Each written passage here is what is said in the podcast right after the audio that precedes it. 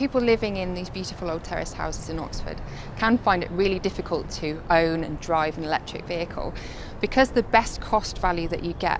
from owning an electric vehicle is when you can charge it overnight at home when you have a home charger.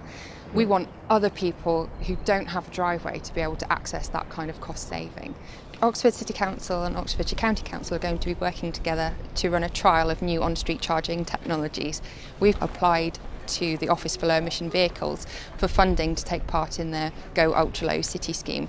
We've been awarded £800,000 to roll out our project to enable residents who live in the city um, and who don't have a place to charge their car off the street to still have access to charging so they can own an electric or plug in hybrid vehicle. This trial is going to be the first of its kind on this scale in the world,